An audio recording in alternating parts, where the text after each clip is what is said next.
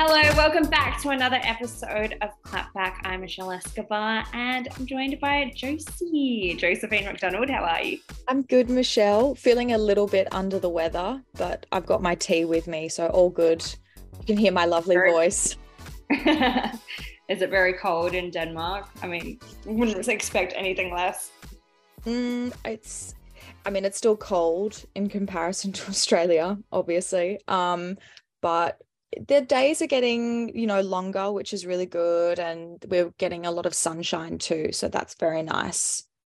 Oh that's good. I feel like the days are starting to get shorter here. I mean i get up so early for work and like this mm. morning i didn't start as early because i started at 8 but I, I set my alarm for 6 a.m and was like maybe i'll go for a walk before and it was like pitch black.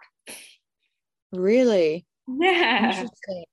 Because of daylight saving Oh, true. Yeah, I forget also that there's daylight savings. It's also quite a drastic time difference because we're 10 hours, yeah. but eventually we'll go to nine or something.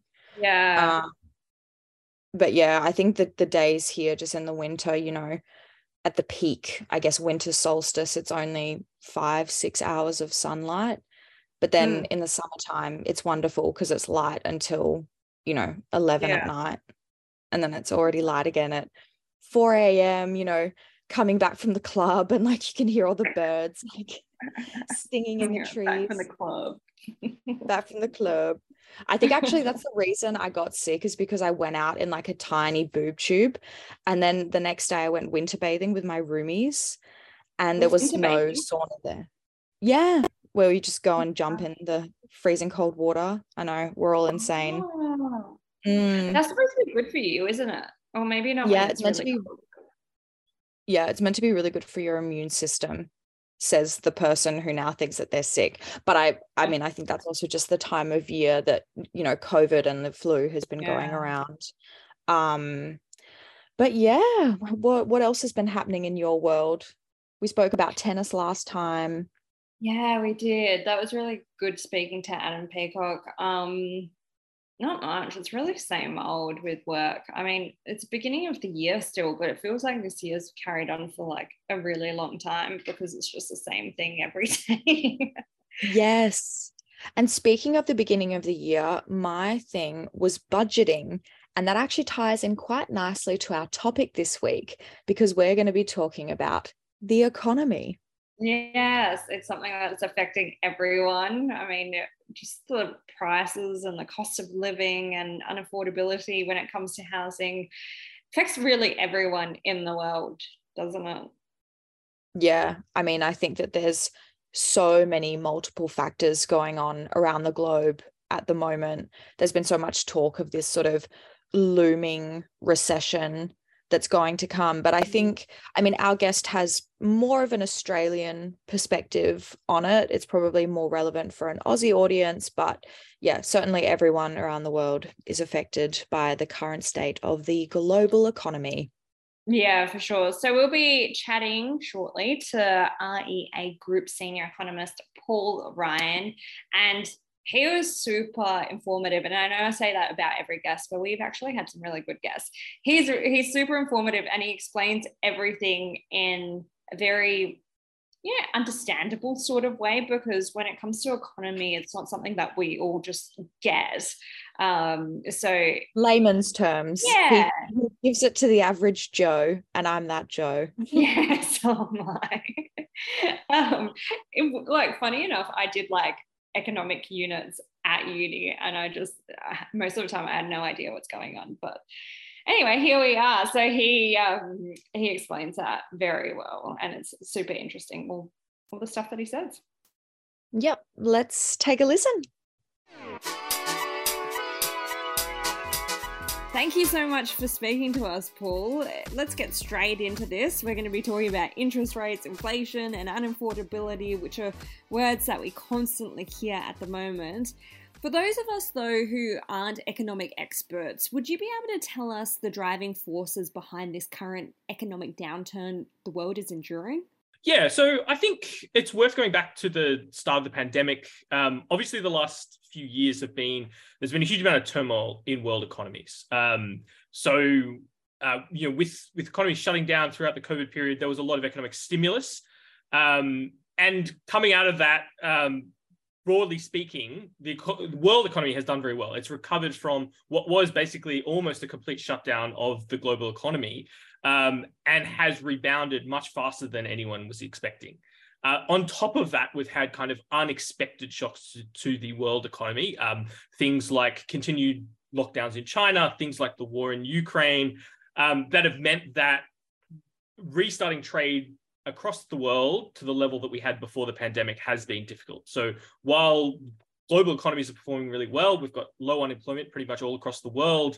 Um, we aren't able to get kind of goods across the world um, as easily as we could before the pandemic. So broadly speaking, what's that meant is that there's lots of demand from economies performing really well, uh, and supply is a bit constrained. And that means we've got a lot of inflation. Um, and inflation is bad um, for different reasons that things like high unemployment or recessions are bad. Um, and so policymakers, central banks around the world are responding to inflation to, pre- to prevent that being um, the kind of new crisis in the economies rather than high unemployment sparked by the pandemic that we saw a couple of years ago. Okay. And Paul, towards the end of last year, the IMF expected Australia to dodge a recession. However, since then, some economists are warning we could be in one by mid year. Interest rates continue to rise, and the decision to do so by the Reserve Bank of Australia has been described as one of the most aggressive hike cycles in its history, from zero to 3.35% in under a year. How do interest rate increases help stabilize the economy? And why does it have to be at the expense of people's mortgages, for example? So, um, again, it's worth thinking about the context here. So, while we know that so the RBA is increasing interest rates to slow down the economy, it's doing that because the economy is actually performing exceptionally well. Um, unemployment rate is around three and a half percent, which is the lowest lowest it's been since the 1970s. So uh, that means that almost anyone who is looking for a job can find a job. It's it's it's easier to find a job than ever before. So that that's part of the reason why the economy is performing so well. So the starting point here is I, I know you know there's a lot of talk about recession because it's you know a, a very big specter on the horizon, but mm what the RBA is trying to do is essentially respond to how strong the economy is. And that's part of the reason why inflation is so very, very fast, is because there's a lot of demand for the shortage of goods that are available in the economy. So um, now turning to how the RBA slows the economy, it does that by increasing interest rates. Um, and, and as you said, the most tangible way that that that people feel that is through higher mortgage repayments. Um, now, that's not the only way that monetary policy works. So it also works through the exchange rate. So a higher um, higher interest rates in the economy mean that the Australian dollar appreciates, which makes the Australian economy slightly less competitive with overseas economies, which reduces demand in the economy. Um, it also changes um, when businesses choose to invest. So if a business, say you think of just a classic manufacturing business, um, wants to expand production, it'll hire you know um, construction companies and engineers, and and this is all the things that kind of generate um, demand in the economy. So it works through households very tangibly, like everyone feels that, and everyone sees their mortgage repayments going up but it also works through all facets of the economy. And it is a very blunt tool. Um, the RBA knows this. It knows that changing interest rates has distributional impacts. So it has, so for instance, when the um, interest rate was uh, reduced to basically 0% throughout the COVID pandemic, they knew that people with um, high asset values, people with expensive houses, were going to see the biggest benefit from that. People without assets were going to see smaller benefits of that. That that's kind of it's difficult with just a single tool to try and address all of the economy's problems. Interest rates are meant as kind of a short to medium run demand management tool in the economy. So the RBA is not trying to uh, fine tune every single part of the economy and fix inequality and things like that, although they they would like to. Um, what they're just trying to do is, is as um, Governor Lowe keeps saying, is keep the economy on an even keel, as he says. So keep the economy from what the RBA assesses at the moment is from running too hot, um, slow the economy down a bit so we don't have rampant inflation. And, and inflation is bad because if you think about at the moment, you know, you have a fixed income week by week, um, and you go to the shops and every week or every month, the cost of goods is, is going up. That's obviously bad for households. And that's the kind of thing that they're trying to trying to avoid. Yeah, we're definitely feeling the, the pinch at the moment. And it's been said that Australian homeowners are also, you know, feeling the pinch a lot more than in other countries due to variable rate loans or fixed short-term loans. Why does Australia uh, differ in that sense? Yeah, that's a, that's a really good point. So uh, Australia is relatively unusual in that it has a lot of fixed uh, floating rate mortgages or variable rate mortgages. Um, and what that means is that as the RBA changes its cash rate, which is the rate that banks pay money uh, pay on uh, money they have with the RBA, um, that flows through very quickly into the rates that people pay on their mortgages, and that's very different to places like the UK and the United States. In the United States, what's typical is almost everyone has a fixed thirty-year mortgage, so you pay the same interest rate as when you took out the mortgage. Um, and what that means is that despite the fact that, that the RBA in Australia has seen interest rates increase less than places like the UK and the US, we've actually seen the mortgage rates that people pay on the street increasing more than in those places. So, um, to some extent, that may mean that the RBA has to increase interest rates less than in those other countries. Um, but it, but it means that the RBA actually has um, kind of more fine grained control, at least over how um, household spending responds to interest rate changes. Um, the, the RBA does overall I think that the economy responds to interest rate changes reasonably similarly to those other countries. Mm-hmm.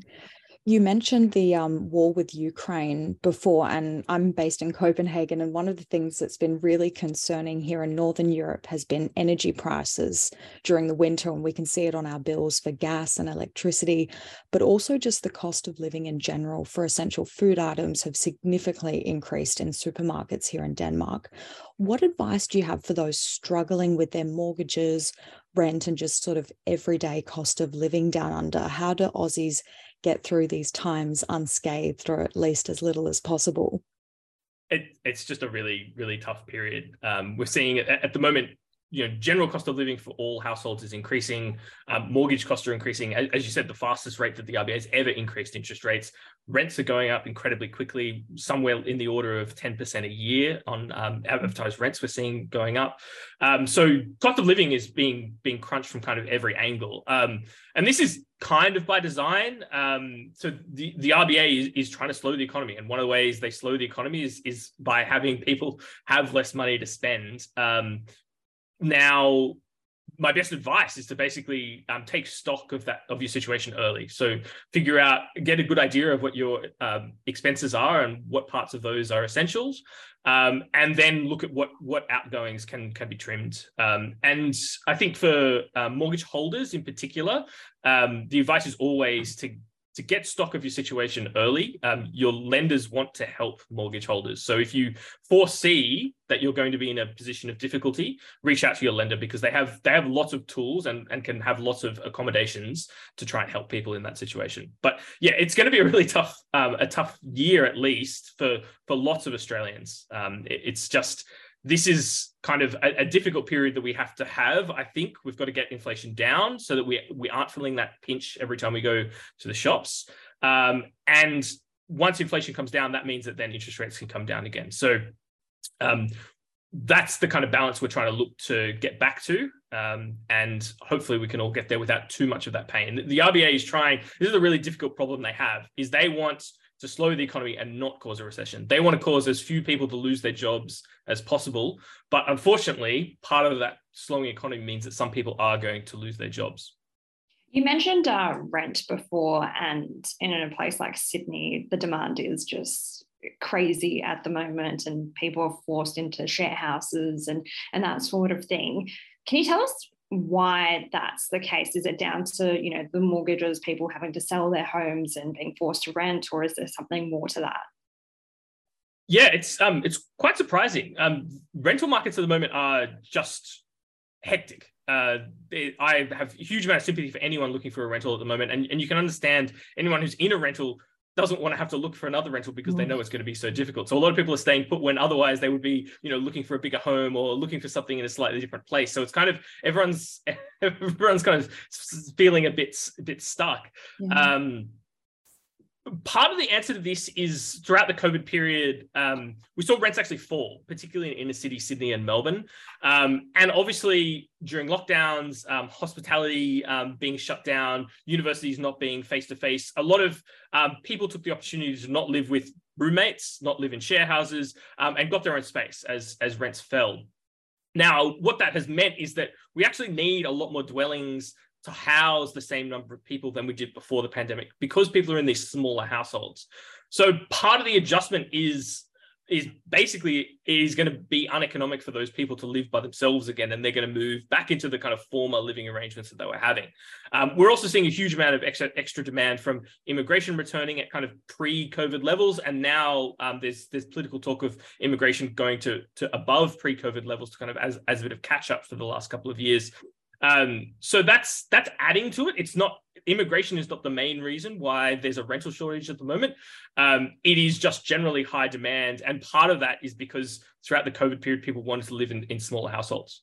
Mm-hmm. Um, we're both millennials, and we're constantly told of how in our lifetime it's almost impossible to be a homeowner in a city like Sydney or Melbourne. And then if we do buy, we won't necessarily dictate where we'll be buying really. Interest rates in the 90s, though, they were at a record high of 17.5. But it seems like the dream for our parents to buy a home was very much still realistic then.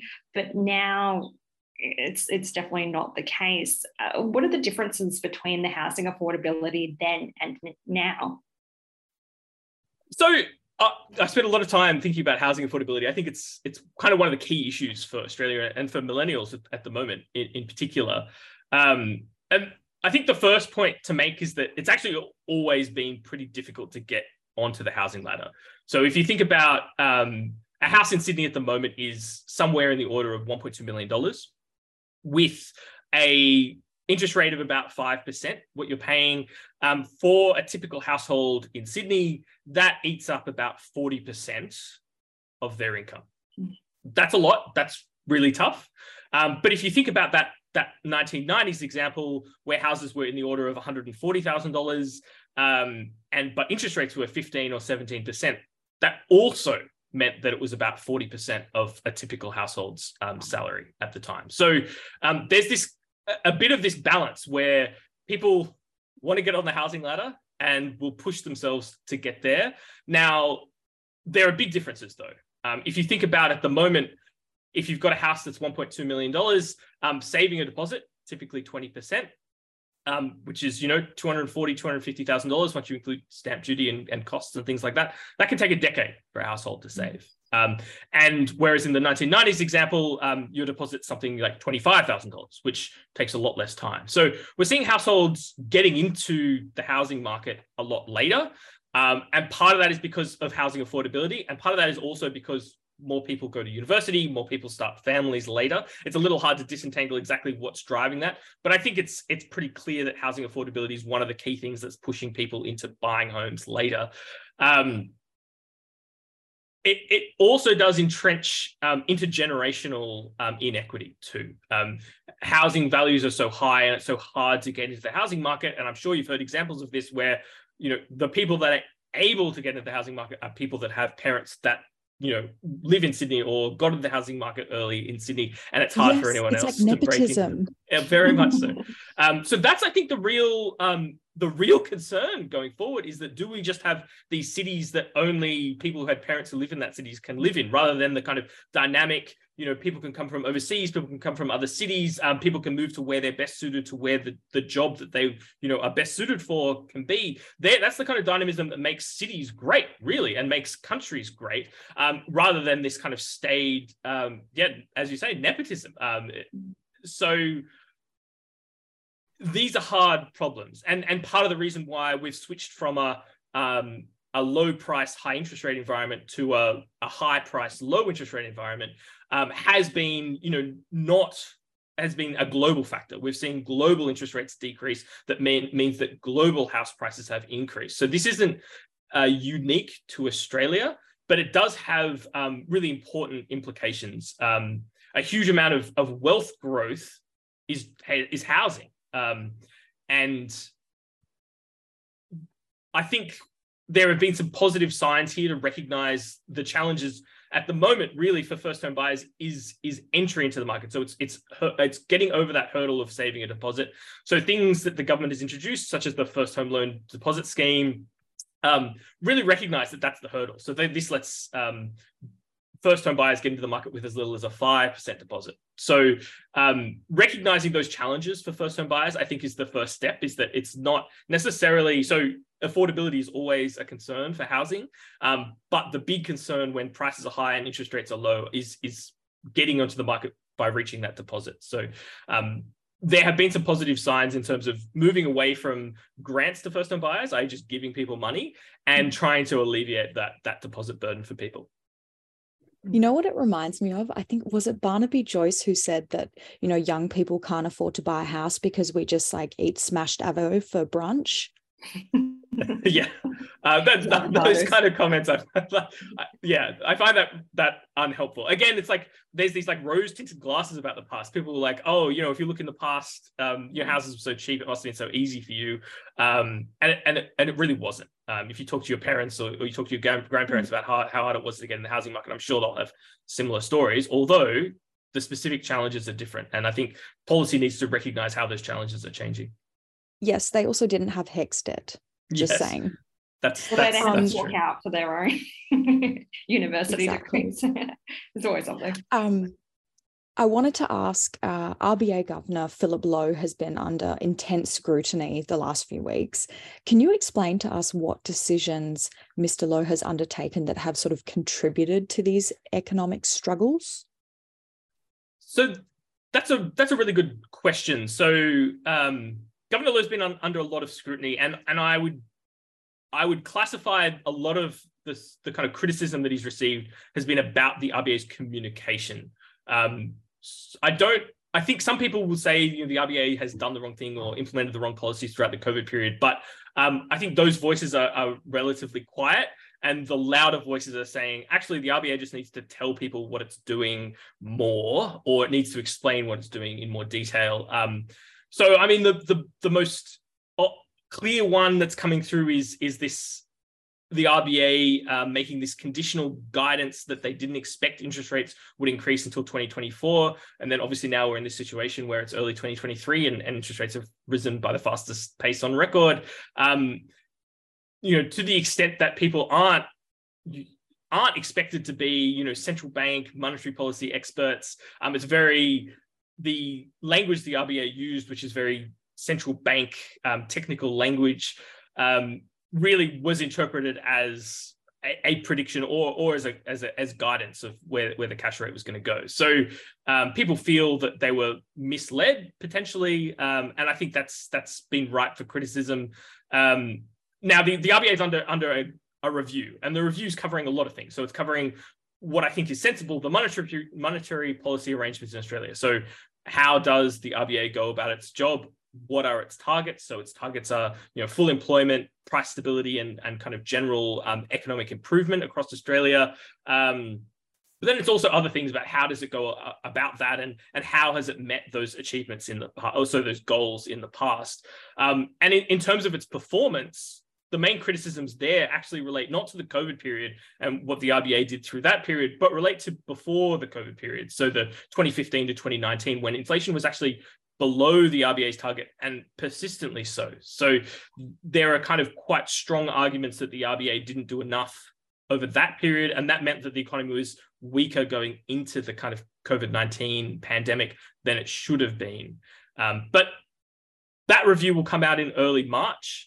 Um, but broadly speaking, um, yeah, I, I, think I don't think it's right to interpret the criticism of of Governor Lowe as criticism of what the RBA did throughout the pandemic, which broadly speaking, I think was quite good. Um, you know, if you remember back, there were lines at unemployment offices. People thought that you know, substantial number of people were going to be out of a job, and the RBA threw pretty much the kitchen sink at trying to stimulate the economy and trying to make sure that Australians got through that pandemic. Mm-hmm. It's been heavily reported that forecasting has been a bit off for the last decade. I saw a graph in an ABC article that showed what they forecasted and what the reality was, and it was quite off. Um, so, such as you know, incorrect wage rises, inflation lagging below the RBA's 2% target, which didn't recover. Meanwhile, the banks appear to be thriving. The Commonwealth Bank has reported a record half year profit of 5.1. $5.15 billion. Can't even say it. It's that much. How is that all possible? Is are these things related or do banks thrive in these sort of you know economic periods? So yeah, so forecasting's come under a lot of criticism. Forecasting fundamentally is just is just really hard. Um, the RBA has been overly optimistic on wages growth forecasts, and obviously wages growth is really important for you know you and I for how much money we have to you know meet our cost of living, um, and and that's a key reason why the RBA didn't meet its inflation target throughout that to 2015 to 2019 pre-COVID period was that wages growth persistently was lower than they expected. Um, now the unemployment rate coming down is a key part of getting wages growth up. And so now that we've seen unemployment to this, these kind of record lows, we're starting to see um, wages growth pick up, and, and um, that's really positive for the economy. And that's one of the reasons why inflation is strong and that, that at the moment, the economy is in a really good place. Um, in terms of what that means for banks, um, obviously banks thrive in, in a, a growing economy. Um, so there there is this perception that interest rates are going up and that's money coming from mortgage holders and going into banks pockets or going into shareholders of banks pockets. And that's not really how it works um, because interest rates going up also increase banks costs. Banks broadly speaking um, make money just off um, how many loans they can write rather than what the, the level of interest rates are. So um, the, the commonwealth bank and, and other banks recording record profits is because the economy is performing strongly. Um, people are, are, buying homes, um, and they basically want the economy to keep performing at, at a strong pace, um, rather than having a preference for um, interest rates being high. Um, they actually will make lower profits as interest rates increase because credit growth will slow. There's just one final question to round it all off. What do you predict will happen in the next year or so if you had to look into a crystal ball and say how things are going to pan out um, always, as I said, forecasting is always incredibly yeah, difficult. Just as we asked you, forecasting has been um, so wrong. look, my, my hope is that the economy can slow and we don't go into a recession. I don't I don't expect that there will be a recession in Australia. Um, I think the the economy is in such a good place at the moment that slowing it down um, hopefully won't put us um, kind of back out the other end and, and into a really devastating place. Um, I think we're likely to see housing prices continue to decrease throughout this year, um, which hopefully will bring housing affordability. Uh, uh, will increase housing affordability a bit over the next year. Although, of course, the other side of that is that higher interest rates um, decrease housing affordability. So it's a bit of a balance. Um, but yeah, uh, I, I think we'll hopefully not see unemployment uh, increase too much, and we'll see the economy kind of get back to a, a real stable place. Um, and and we'll see less of this kind of really strong growth, and really then um, you know having to put the brakes on the economy really quickly. We'll get back to more of this um, business as usual. I'm hoping um, by the end of this year. Yeah, hopefully so. Food's so expensive at the moment. yeah, that's the thing. Where the whole goal of price stability is that you shouldn't have to be, you know, updating your budget every time you go to the shops and, and figuring out how much you have to spend. It's um exactly. Yeah. yeah. Well, thank you so much for your time, Paul. We've learned a lot. no, not at all. Thank you so much. Michelle, it is time for the weekly news. I'm wondering what caught your eye this week what hasn't caught my eye? That's the question. Um, so we're going to start off with something actually quite serious, and that is uh, the earthquakes that have hit Turkey and Syria. There was a second one that was magnitude of 6.3, which struck southern Turkey at about 8 p.m. local time Monday near a shared border with northern Syria. And it comes only two weeks after the same re- region was devastated by a series of earthquakes and aftershocks that killed more than 46,000 people and completely depleted infrastructure. I know that there's there's quite a lot of people potentially being sued for the for the state of the buildings because they should have been, I suppose, more. Yeah, they weren't up to scratch. Yeah, and 46,000 people and counting dying is just absolutely insane. It's like catastrophic. Yeah. And I think this recent one, there's not as many people that have died. I think when I looked at the death toll last time, it was maybe at six. I mean, that could have increased, but there was still Mm. around like 280, I want to say, seriously injured. So it's just, it's horrible because it's a double whammy in the same region. It's so devastating for the people of Turkey and Syria. Yeah, it's um yeah, it's definitely something that you don't want to see and hopefully they do improve those those conditions as well that people are living in because you want to be safe. I know I know even if the region is like struck a lot by earthquakes or more prone to it, you want to be as safe as possible. And so I'm sure there's so much more to it, the reasons why um, they weren't in the best conditions, but also New Zealand as well. Um, there was an earthquake um, a few days after this one. So, and New Zealand's been battered by, um, I think it was a cyclone, all in the matter of like the same week. And so the world's just, uh, it's responding in, in, in scary ways. It really is Mother Nature. Um, so this next story, I guess, kind of ties into the environmental disaster factor, but it's also sort of flown under the radar a little bit. I mean, I'm seeing it covered a lot more now by mainstream media, but it was actually a friend of mine who lives in the United States that asked if I'd been hearing about this, and I really had not seen a lot on it. But basically, on the 3rd of February, there was a train derailment in the town of East Palestine, which is located in the state of Ohio. Now, the train was carrying chemicals and it caused this toxic, thick plumes of black smoke to go into the air. And after monitoring the air quality, the Environmental Protection Agency, so that's sort of the regulatory body in the United States, said that it had not detected harmful levels of, you know, contaminants.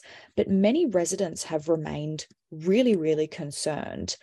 And just from like what I've seen in terms of images, and I mean, I remember as a journalist when we had to go out and cover these kind of, if there was a, a sort of chemical spill or like a hazmat incident, you know, the authorities are really quick to kind of make sure that like everyone's basically removed from the area. There's just like a lot of things that go into it. But I think just with this, and I mean, I would need to read into it a lot more. But it's kind of this developing story that's also become really political all of a sudden because the mayor of East Palestine basically ripped the president, Joe Biden, for heading to the Ukraine for a surprise visit instead of going to the scene of this toxic spill. And then Donald Trump all of a sudden has like put his two cents in, which he tends to do. And he's visited the town and then accused federal officials of like indifference. And he was donating Trump branded water bottles and cleaning supplies. Why do you think this has flown under the radar? And why do you think like Biden isn't really addressing it? It feels, it just feels weird that Trump has jumped onto it. And I feel like obviously Trump always has different motives. There's got to be something to it. I don't know if it's just like a political opportunity that he's seizing. And I also don't really know what, if it's a pre- predominantly Republican area. But I Mm. mean, I think with Joe Biden, this th- visit to the Ukraine, um, it's kind of on a, a global scale. But Yeah. in terms of, I mean, I don't want to sound like a conspiracy theorist or anything, but it seems like quite a precarious situation when you've got, because I also read that there was like a factory explosion or something as well. There's just like a lot going on. I did in this about town. that. That was only a few Yeah. days ago, wasn't it? That was only recently, Yeah. yeah. But this this thing with these toxic fumes, and I think it's also with like the water contamination, there's like a lot of things. And it's hard, you know, when the EPA goes in and says it's fine. I mean, it, you know, you would think you draw the line and be like, okay, that's that's all good. But there was a huge spread in one of the Danish. Um, I was at a cafe this past weekend, just like reading the news because that's what I like to do. But there was like a four page spread of like a, I think a Danish journalist who'd gone over to cover it and was like interviewing a lot of locals and residents. And yeah, I mean, it kind of makes you wonder when these kind of kind of things happen, and then what would like maybe the future health concerns be? Yeah. Well, you would hope that if there is concerns that, you know, people can kind of be like aware of it. So if they want to, they can move out. But some things are really hidden, aren't they? And for political reasons. So once again, don't want to sound like conspiracy theorist, but hopefully, uh, yeah, it's always innocent people that get caught up in this sort of things. Um, should we move on to the next story, which is I'm very yes. intrigued by, which is yes, there's this young woman in Poland who is claiming to be Madeleine McCann, and she's gone pretty much viral. She's set up an Instagram and has hundreds of thousands of followers uh, because she's caught everyone's eye saying that she is Madeleine McCann. She believes so because her parents have never really spoken to her about her childhood, and she doesn't really remember her childhood. Uh, there's also links to a a pedophile that is suspected to have been, you know, I, suppose like a suspect in Madeleine McCann's uh, case as well. And she also has posted heaps of photos trying to point out all the similarities between Madeleine McCann and herself, and that this is what she would look like. But at the same time, she doesn't look like her. yeah, I mean, I punched it into Google when you mentioned it before. I mean, personally, like it, it is a rare eye condition that Madeleine McCann had and i think mm. this this girl has the same but that doesn't mean that you are her and personally i don't think that they look alike i mean obviously like similar color hair and similar color eyes and stuff but like their features when you look at them on their own they don't look alike yeah and i also just think it sounds unfortunately like this girl has a lot of unresolved trauma from her childhood if she can't remember a lot. And I remember watching the Netflix documentary um, that they made. Um, sort of about how the Portuguese police had handled the case and then what the parents were saying, and then all of this stuff about yeah. whether the pedophile was involved. I can't remember if it was like a German pedophile. Yeah, I think that I think it was. They had like a few suspects, but I think yeah, there was like a Portuguese one and then there was a German one. I remember watching that Netflix doco and there was one scene where like some guy was going into people's houses around that area of Praia da Luz and I just that stands out to me because it freaked me out so much because they did the reenactment of him like walking in. yeah. the mum yeah, was did, like holding the laundry or something, and then the kid, and then he's just like wandering around their house. Ugh, gives me chills. But what's the situation? Because something about the parent, madeleine McCann's parents, had agreed to a DNA test. Yeah. So that's what it says on her bio that they've agreed to it. But I also read somewhere that, like, um, Julia, who is the Polish girl that claims to be her, uh, Madeleine McCann, has said that her parents aren't letting her do it, which sounds a bit sus. And I'm, I should mention as well that I reached out because it was like an email to see if like we could speak to her. Mm. And she Julia responded by saying to get in touch with her spokesperson, who is a Dr. Fia. She's a uh, I think Persian medium who's got millions of followers, and I think on her Instagram as well. They've been doing Instagram lives together, and and she believes that uh, Madeleine McCann will be discovered this year. Like whoever she turned into, or well, she obviously believes that now. She, she morphs into. Yeah. Oh. I don't know. Yeah. It must be distressing for parents as well. Uh, like Matt. It must be. And then this young girl, like this Polish girl as well, she's clearly got issues, like you said as well. And it could be that she might be like someone else's abducted child. We just don't. Yeah yeah. But it's just like when you put those speaking you know being all psychic and stuff but when you put this kind of energy out into the universe like you never know what you're going to get back. Mm, yeah. So i mean i guess this is going to be one of those like hashtag watch this space. Let's see how it evolves um, speaking of missing people, this is one story that caught my eye, and this is way more sort of Australian local news. But mm. there's a fresh inquest that's been ordered into the death of an Indigenous teenager whose body was found 35 years ago. So 17 year old Mark Anthony Haines was found dead on train tracks eight kilometres south of Tamworth on January 26, 1988. He died from a traumatic head injury and suffered substantial blood loss, but no investigation has yet determined how or why he died. And the reason this caught my eye was because I listened to an ABC podcast. Um, which is called Blood on the Tracks, which really good investigative journalism. I love it. It's kind of similar vibes to Teacher's Pet, which I know that I've also plugged. Um, but yeah, I think it's his, his uncle who pushed for this. And, you know, initially they were like, well, he was just, you know, hit by a train and looking at, you know, basically like an autopsy, you can see that he's most likely been murdered by who they don't know. That's wild. Would they have gone through like CCTV footage, or maybe there- there wasn't any available in that area where it happened? Yeah, I mean, I don't think that there was that much sort of physical evidence, but it's also coming down to a lot of, mm, let's say, discrimination, because we know that statistically, um, First Nations people are at like a higher rate of, you know, a lot of deaths, but also because the police are not have not treated it um, with the same, I guess, resources as they would with a white person. Especially, I imagine, in the 80s in Mhm. Tamworth, well, close to Tamworth. So it's like the country where they just wouldn't be putting those sort of resources in. And like you said, the statistics show that, you know, First Nations people haven't really been treated in the best conditions, especially when it comes to murders and things like that, when which is still happening now. yeah and like domestic violence all of these kind of things but i just i thought this was really great that you know i think like investigative journalism can go a long way um and also working with the family because obviously they want answers. I mean it's like again horrendous. It's very very tragic that they never knew what happened to their son Yeah, well, hopefully they can get some answers and some closure. And I Mm. mean, like you said, with the teacher's pet, with those sort of podcasts and and and then that, they lead to something. mm-hmm.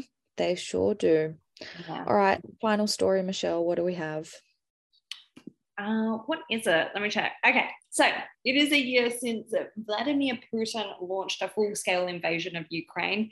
It was the 24th of February 2022 when the Russian president announced a special military operation. In his televised address, Putin challenged Ukraine's right to statehood.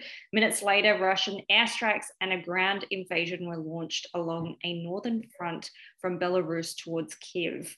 It has instigated Europe's largest refugee crisis since the Second World War. Isn't that wild that it was a year ago? And when it did happen, I was like, oh, it's just going to end in a few days or in a few weeks, and it's still going.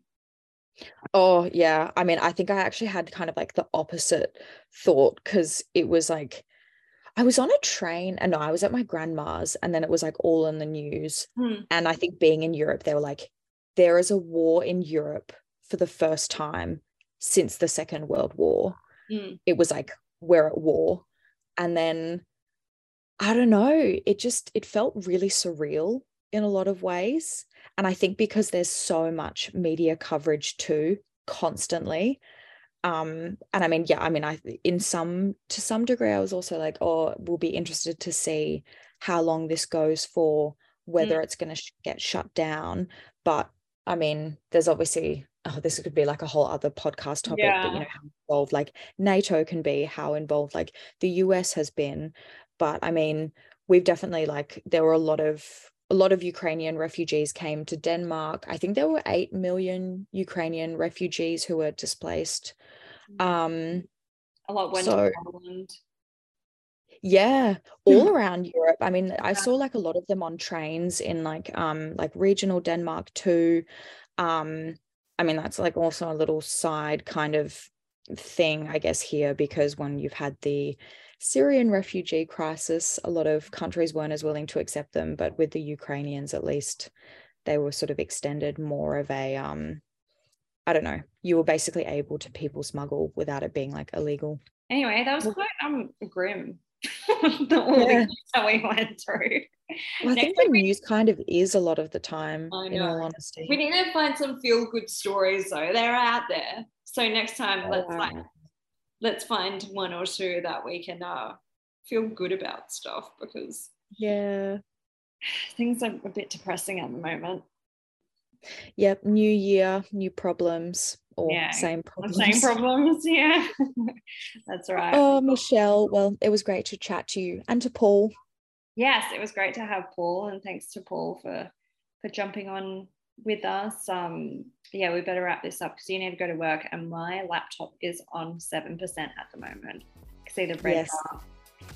I do really need to get ready to go to work. Whew, It's gonna be a long day. All right. See you, Michelle. Thank All you right. everyone for See ya. Thank you for listening, and we'll catch you next time.